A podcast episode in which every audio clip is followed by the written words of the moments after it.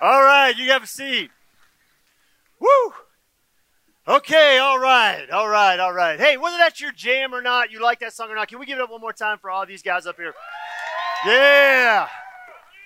That why do we do that? Because that was freaking awesome. I'm just saying that was that was freaking awesome. Worship was freaking awesome. And the best news is this: the best is still yet to come. So don't leave good stuff left to come. You know, I, imagine there's some questions like, why, why we do that song? You know, it's like, oh, so just not feeling real easy about that. I mean, you thought you were coming to church today, and that song didn't feel like church, and and you're not even sure it's going to count as church when Grandma asks you, did you go to church this weekend? Now, so hey, hey, yes, yes, you did. You you really did. We do we do songs like that from time to time around here for a reason. Actually, a few reasons. One of the reasons is that's actually the only song that some people in this room today know of all the songs we've done today.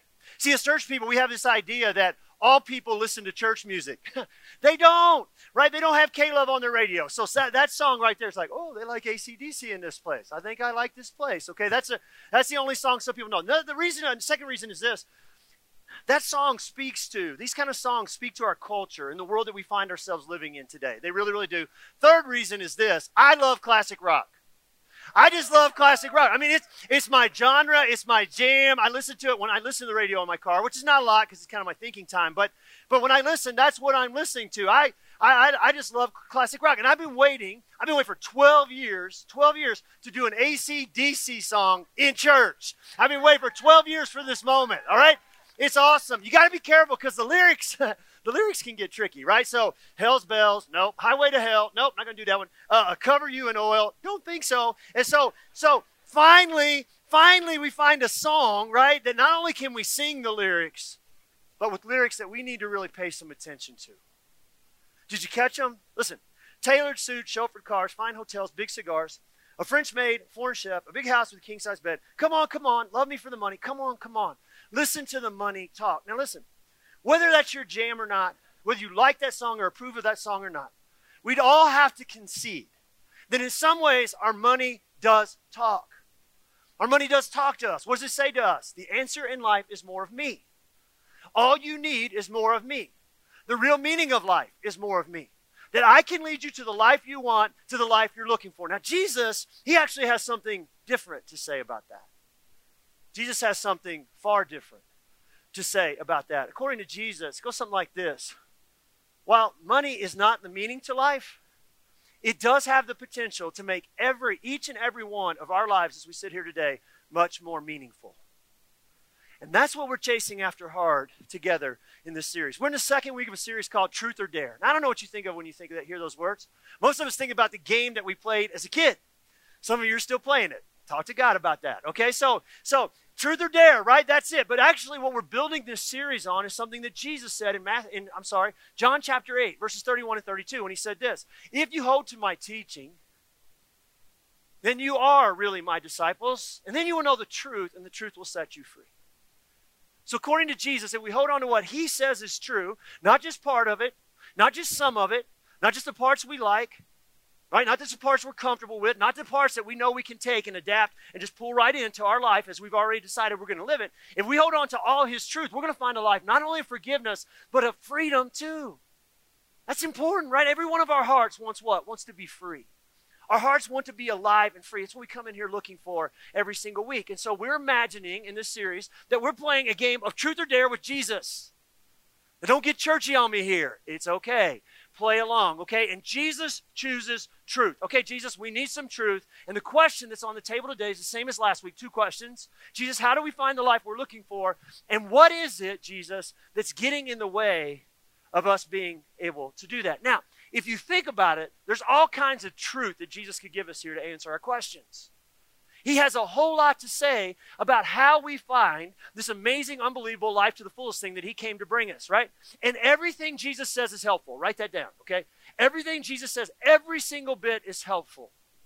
But I think what is most helpful, what is most helpful are times when Jesus shines light on or points to the things that we are tending to overlook, ignore, flip by, or just flat out miss. And what that means to us is this the things that we're talking about in this series all the stuff that we're stirring up and talking about in this series, they're not necessarily the things that we want to hear. But they are definitely the things that you and I most need to hear. And that's why this is our focus in this series. That's why we're doing this series. So let's jump back into this. Let's talk some more about that. We're going to be in, in Luke chapter 12 today. So if you brought a Bible, this is where we get them out. Hey, if you don't have a Bible, we have them on the back tables. You can grab them now, get one on your way out, take it home with you. Hit our app, hit YouVersion on your phone. Or if you want to ignore all of that, just read with me on the screens. Everything I read is going to be on the screens to my right and my left. So Luke chapter 12, beginning with verse 22. Here we go. Then Jesus said to his disciples, Therefore I tell you, do not worry about your life, what you will eat, or about your body, what you will wear. For life is more than food, and the body more than clothes. Consider the ravens. They do not sow or reap, they have no storeroom or barn, yet God feeds them. And how much more valuable you are than birds. Who of you, by worrying, can add a single hour to your life? Since you cannot do this very little thing, why do you worry about the rest? All right, let's stop right there for just a second. So, a little bit of the backstory. We got to read scripture in context. A little bit of the backstory. What happens right before this moment as we're picking up this story? Well, Jesus tells another story about a man who has a ton of money and a ton of stuff.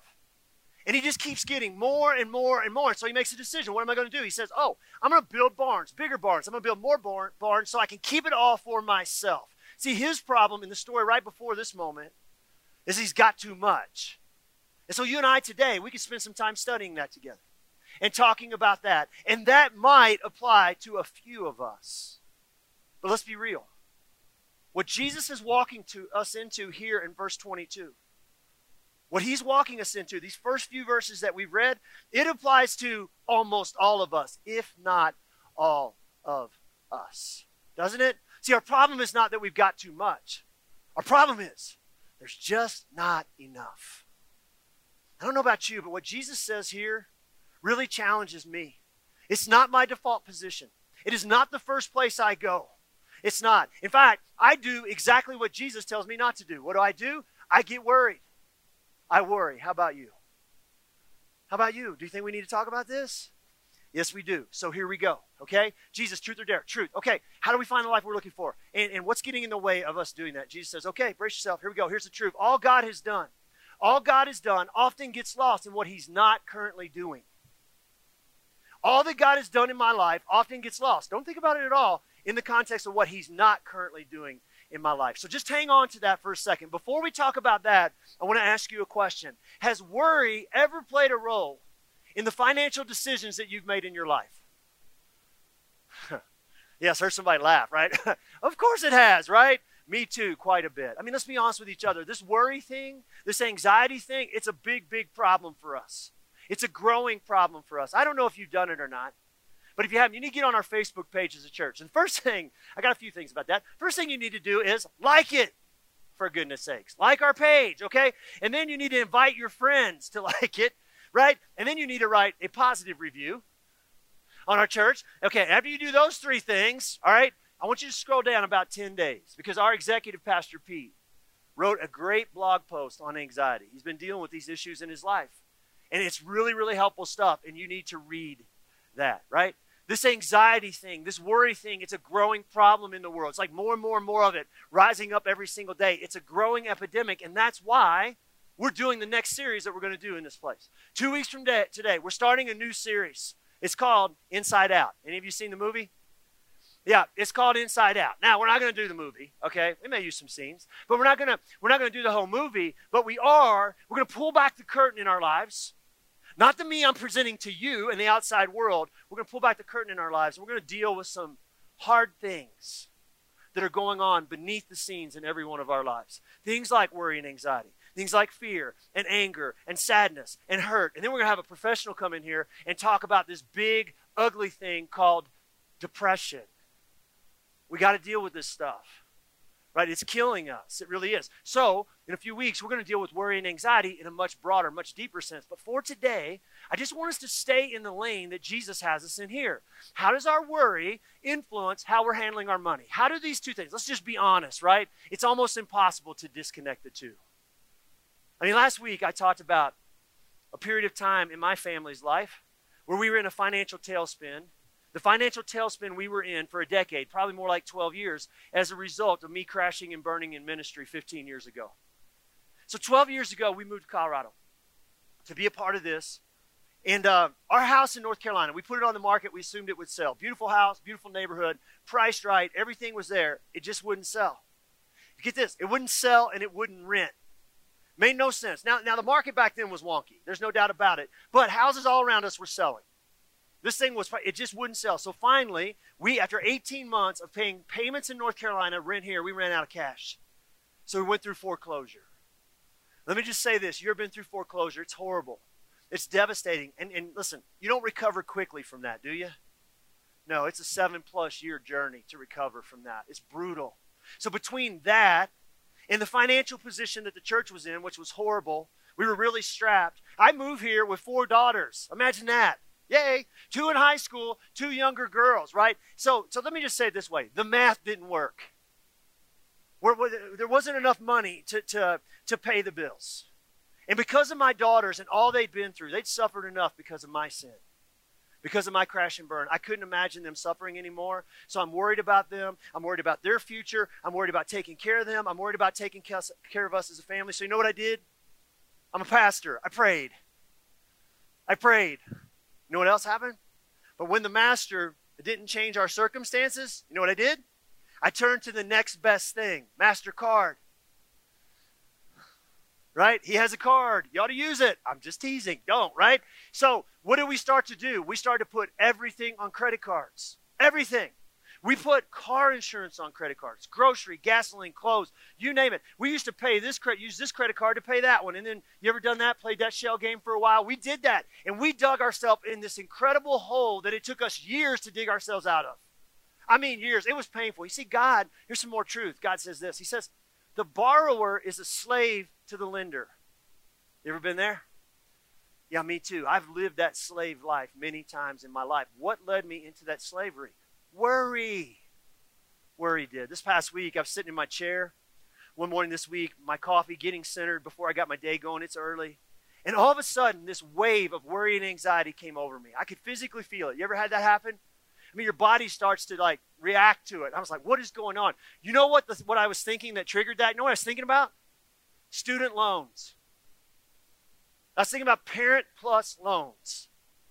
Now, Stace and I have used those loans to get our first two daughters through college. They both have their master's degrees too.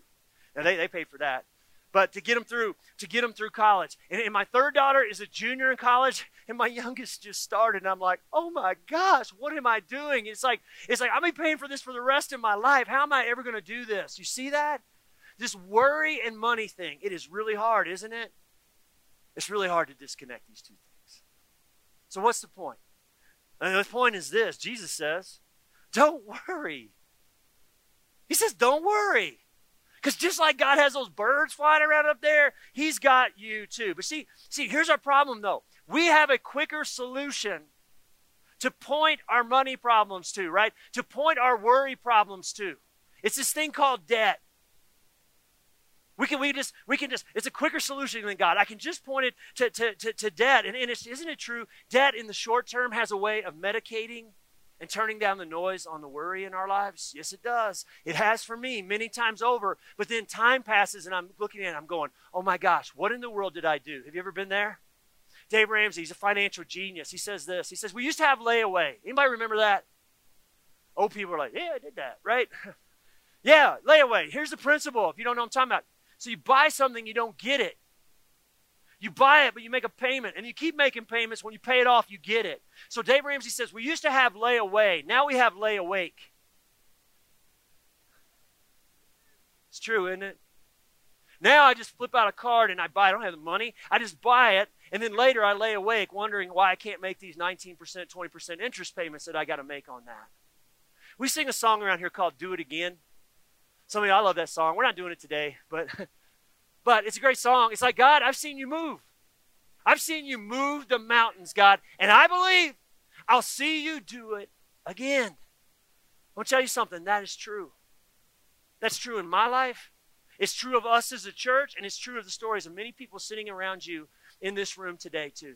God's done many, many miraculous things in the past. He's going to do it again. That is so true. And yet, I want to tell you this that's not my default position. That is not where my mind immediately goes when financial stress and worry hits my life or hits us as a church. How about you? I mean, what, what, what, what happens to you? See, what God has done time and time and time again, over and over again in my life, in my story, in the story of this church, often gets lost in what? In the moment, in what He's not currently doing. This is what we're up against. Our worry, this thing called worry, not only keeps God from being our top financial priority, you know what else it does?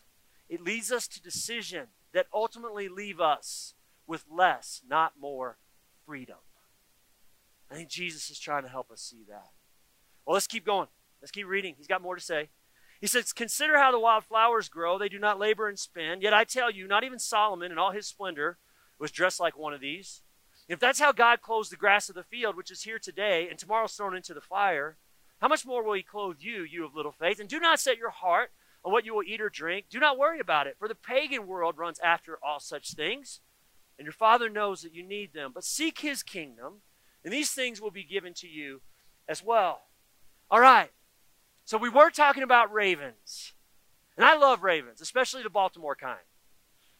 I do. Lamar Jackson, University of Louisville, Heisman Trophy, NFL MVP. I could go on, my alma mater. I won't. I love ravens. All right, so we were talking about ravens, but now we've shifted gears and we're talking about wildflowers. So my question is what do wildflowers and ravens have in common? Answer they are both dependent on God. Every day they're dependent on God. Okay, so what do we have that they don't have? Ready? They're totally dependent on God, and they don't have a choice. We do. We do. You seeing the difference? They're totally dependent on God, and when you look at our lives, it looks like to me, especially when it comes to our money, we're living our lives trying not to be. And Jesus says, hey, you know, we said truth or dare. Jesus says truth. He said, He's already told us this worry thing is going to have an impact on how you handle your money. He's not finished. He's just getting started. He says, Here's some more truth. You ready? Here's some more truth for you as you think about this. It's not a financial issue, it's a faith issue. It's not a financial issue, it's a faith issue. Now, here's what I believe to be true of all of us in this room this morning. You're all good people. We're all good people with good hearts. And it's not about want to. We want to be good people. We want to be caring people, kind people, compassionate people. We want to be people that are generous with our money. We do. We want to handle our money as God wants us to. What's the problem? We look at what we have and we say, I just can't. See, it's not about want to, it's about can't. We look at what we have and we're like, ooh, it makes no financial sense. I can't. And Jesus says, hey, hey, whoa, whoa, whoa, whoa, time out, time out, time out. Hey, see those birds over there? See those flowers out, out over there? If God takes care of them, don't you think he's going to take care of you? Oh, you of little money? Nope. Oh, you of little portfolio? No. Resources? No. Stuff? No. Oh, you of little faith. It is not. I'm telling you, it's not a financial issue, it's a faith issue that Jesus is pointing us to here. Now, that truth right there, it's not a financial issue, it's a faith issue. We struggled with that big time when I got here to DCC 12 years ago. We did. We made it a financial issue, not a faith issue. So, me too, us too. We've done this. You know, we, we, we didn't give a dollar, not a single dollar, to anything that was happening outside the walls of this place. You know what our rationale was for doing that? We can't afford to. You ever been there? Me too. So we said, you know what? We can't afford to do that.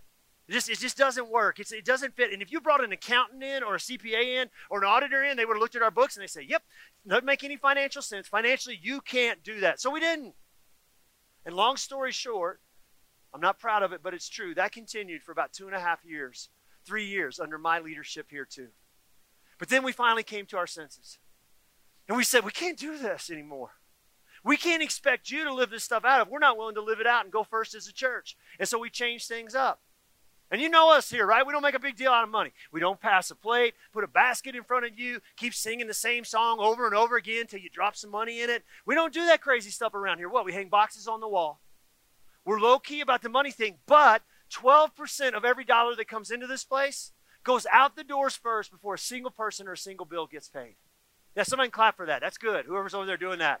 That's good, right? 12% of every dollar. And when you add in everything else that you do, Okay, backpacks, over a thousand last year, like 1,500 backpacks loaded with school supplies for kids. Turkeys at, at, Thanksgiving. We adopted like 500 people for Christmas and, and got them all multiple gifts this past year. You add, that's not counted in the 12%. You add all that in, it comes to 15, 16, 17% of our budget, about $300,000 of generosity every single year. It's amazing. You know what you did this week? I want to tell you what you did this week. You gave money to another church in town that's down in the southeast part of our city. Why? Because they're doing incredible things in the southeast part of our city. Why is that important? Because the mayor said we need to help the southeast part of our city. And this church is positioned there. They're doing incredible things housing, jobs, job training, all this good stuff. And they said, they're doing it great. Let's come alongside them. Let's help them. You gave them money to help them do that. This past week, you know what else you did? You gave money to an orphanage in Africa. We helped them several years ago dig a well. You know why? Because the ladies of the village were walking five to six miles each way each day just to get clean water. So we help with that. Now we've helped them expand their orphanage. Why? Because they're rescuing babies off the streets of Africa that are just left and abandoned on the streets in Africa, and they want to rescue more. There is so much rescue happening outside the walls of this place because of you. It's amazing stuff. I'm just telling you. This past week, I was at a Cuz I Love You board meeting, and uh, I was talking to a lady that goes to another church. And she said to me, she said, Greg, you know what DCC is most known for? And I was like, uh oh. I got a list, right? I've had this conversation many, many times before. I'm going, okay, let's go. Rock and roll music, uh, medical marijuana, uh, weird preacher, uh, not teaching the Bible, beer drinking. I mean, which one you want to choose, right? I mean, I, I, got a list of all the things that, that we've been known for uh, in the city. And she, you know what she said? She said, You guys are so generous. It almost made me cry. I wanted to hug her right there on the spot. You guys are so generous. See, that's what it's all about. Can I just tell you something? We're probably never going to be the richest church in town. Right? There's a big gap. We're probably never going to be the richest church in town, but here's the good news. It doesn't matter. You know why?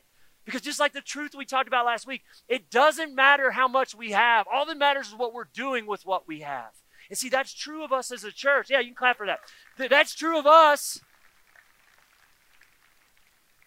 That's true of us as a church, but it's true in your life too.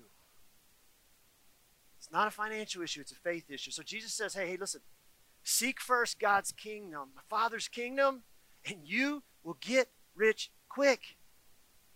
No, he doesn't. All right? Wish he did. He doesn't say that. What's he say? He says, You do that. God will take care of you. See, that's my story.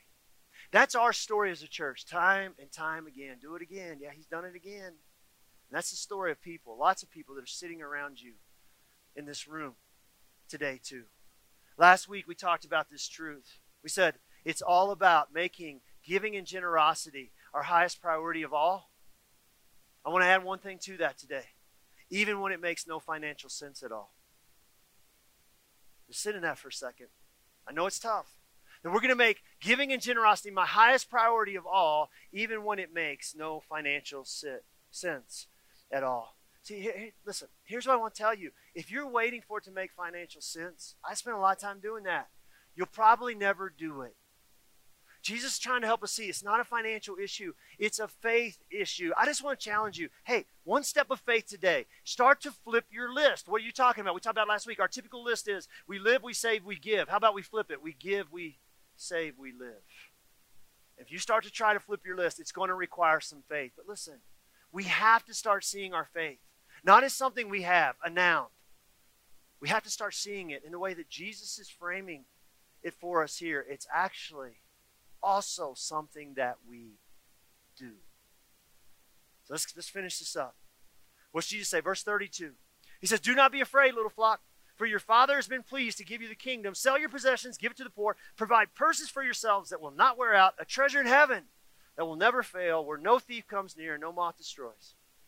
For where your treasure is, there your heart will be also. So Jesus challenges us to put his kingdom first. There it is again. Sell your stuff. Give it to the poor. Make giving and generosity a priority, the top priority in your life. Make it a way of life for you. And He's already addressed for us what? The worry issues and the faith issues that are going to get in the way of doing that. And now He says this do not be afraid. In other words, do not allow fear to keep you from being generous either. So don't do this, don't do this, don't do this. You know what I love about Jesus here? He doesn't just tell us what He wants us to do. He loves us each so much that He tells us the why behind the what. He wants to see, He wants us to see and understand the why behind the what. So why, Jesus? Why should we consider what it is you're saying here? He says this. He says, listen, listen. Because your heart's following your money. Your heart is following your money, and there is no way to disconnect the two. So let's land the plane here together today. One last big, giant truth that I'm hoping is the truth that you walk out these doors with today. Jesus says, You want some more truth? Here it is. One last truth God isn't after my money, He's after my whole heart. When you walk out of here in just a bit, just a few minutes, I'm hoping that's what you carry with you. We're talking about money, but God isn't after my money. God doesn't need my money. He's after my whole heart. What He wants as I walk out these doors, more than anything else, is what? A close, daily, intimate, personal, conversational relationship with me. And if you think about it, every meaningful relationship in this life requires trust.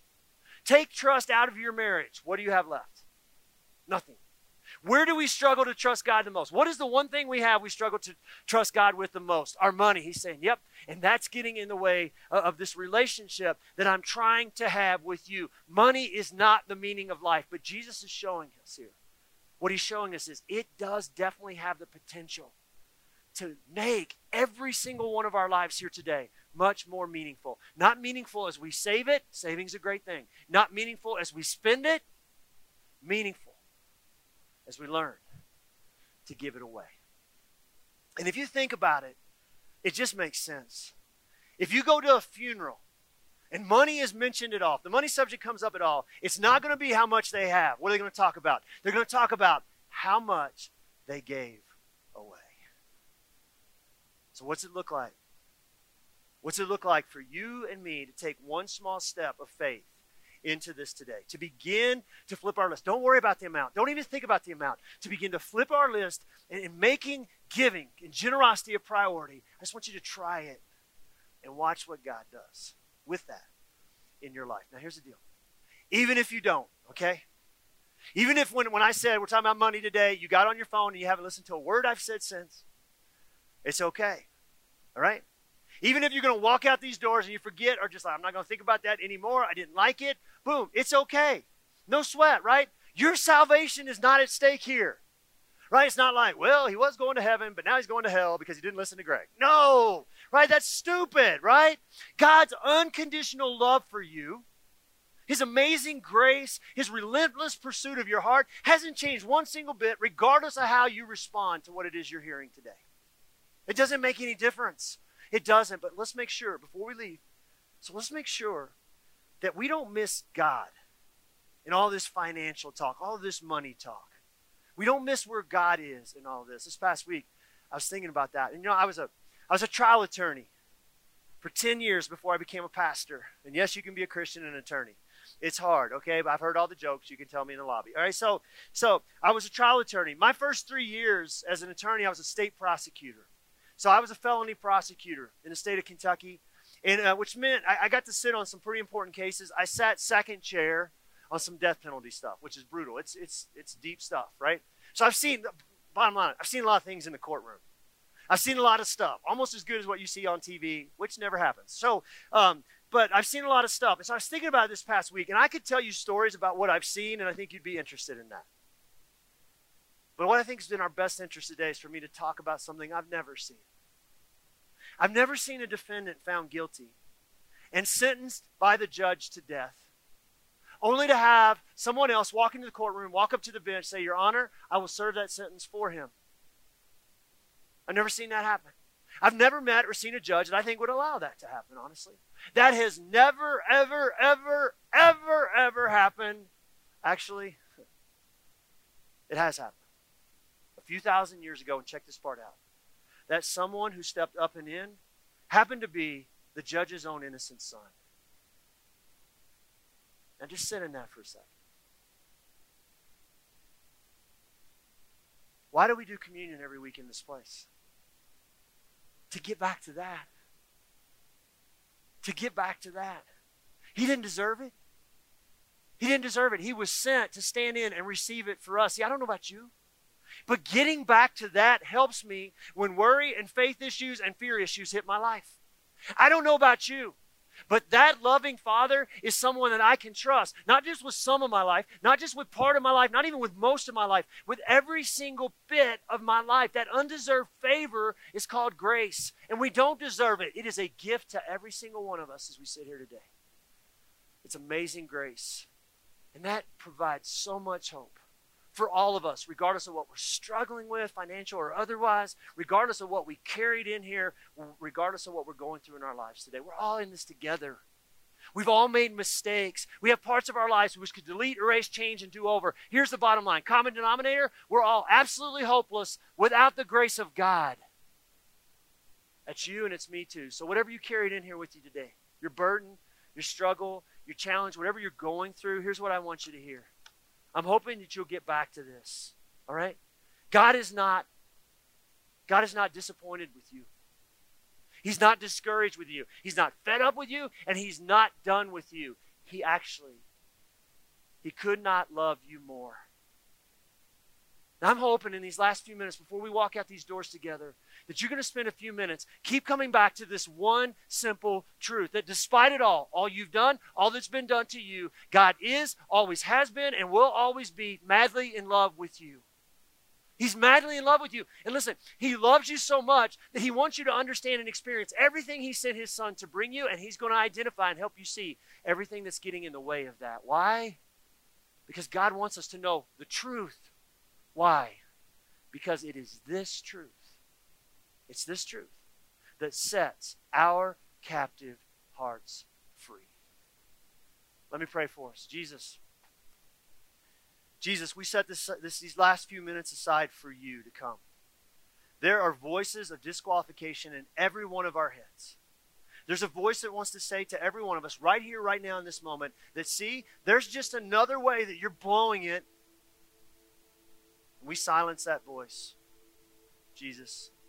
We silence all those voices that are coming that are not yours.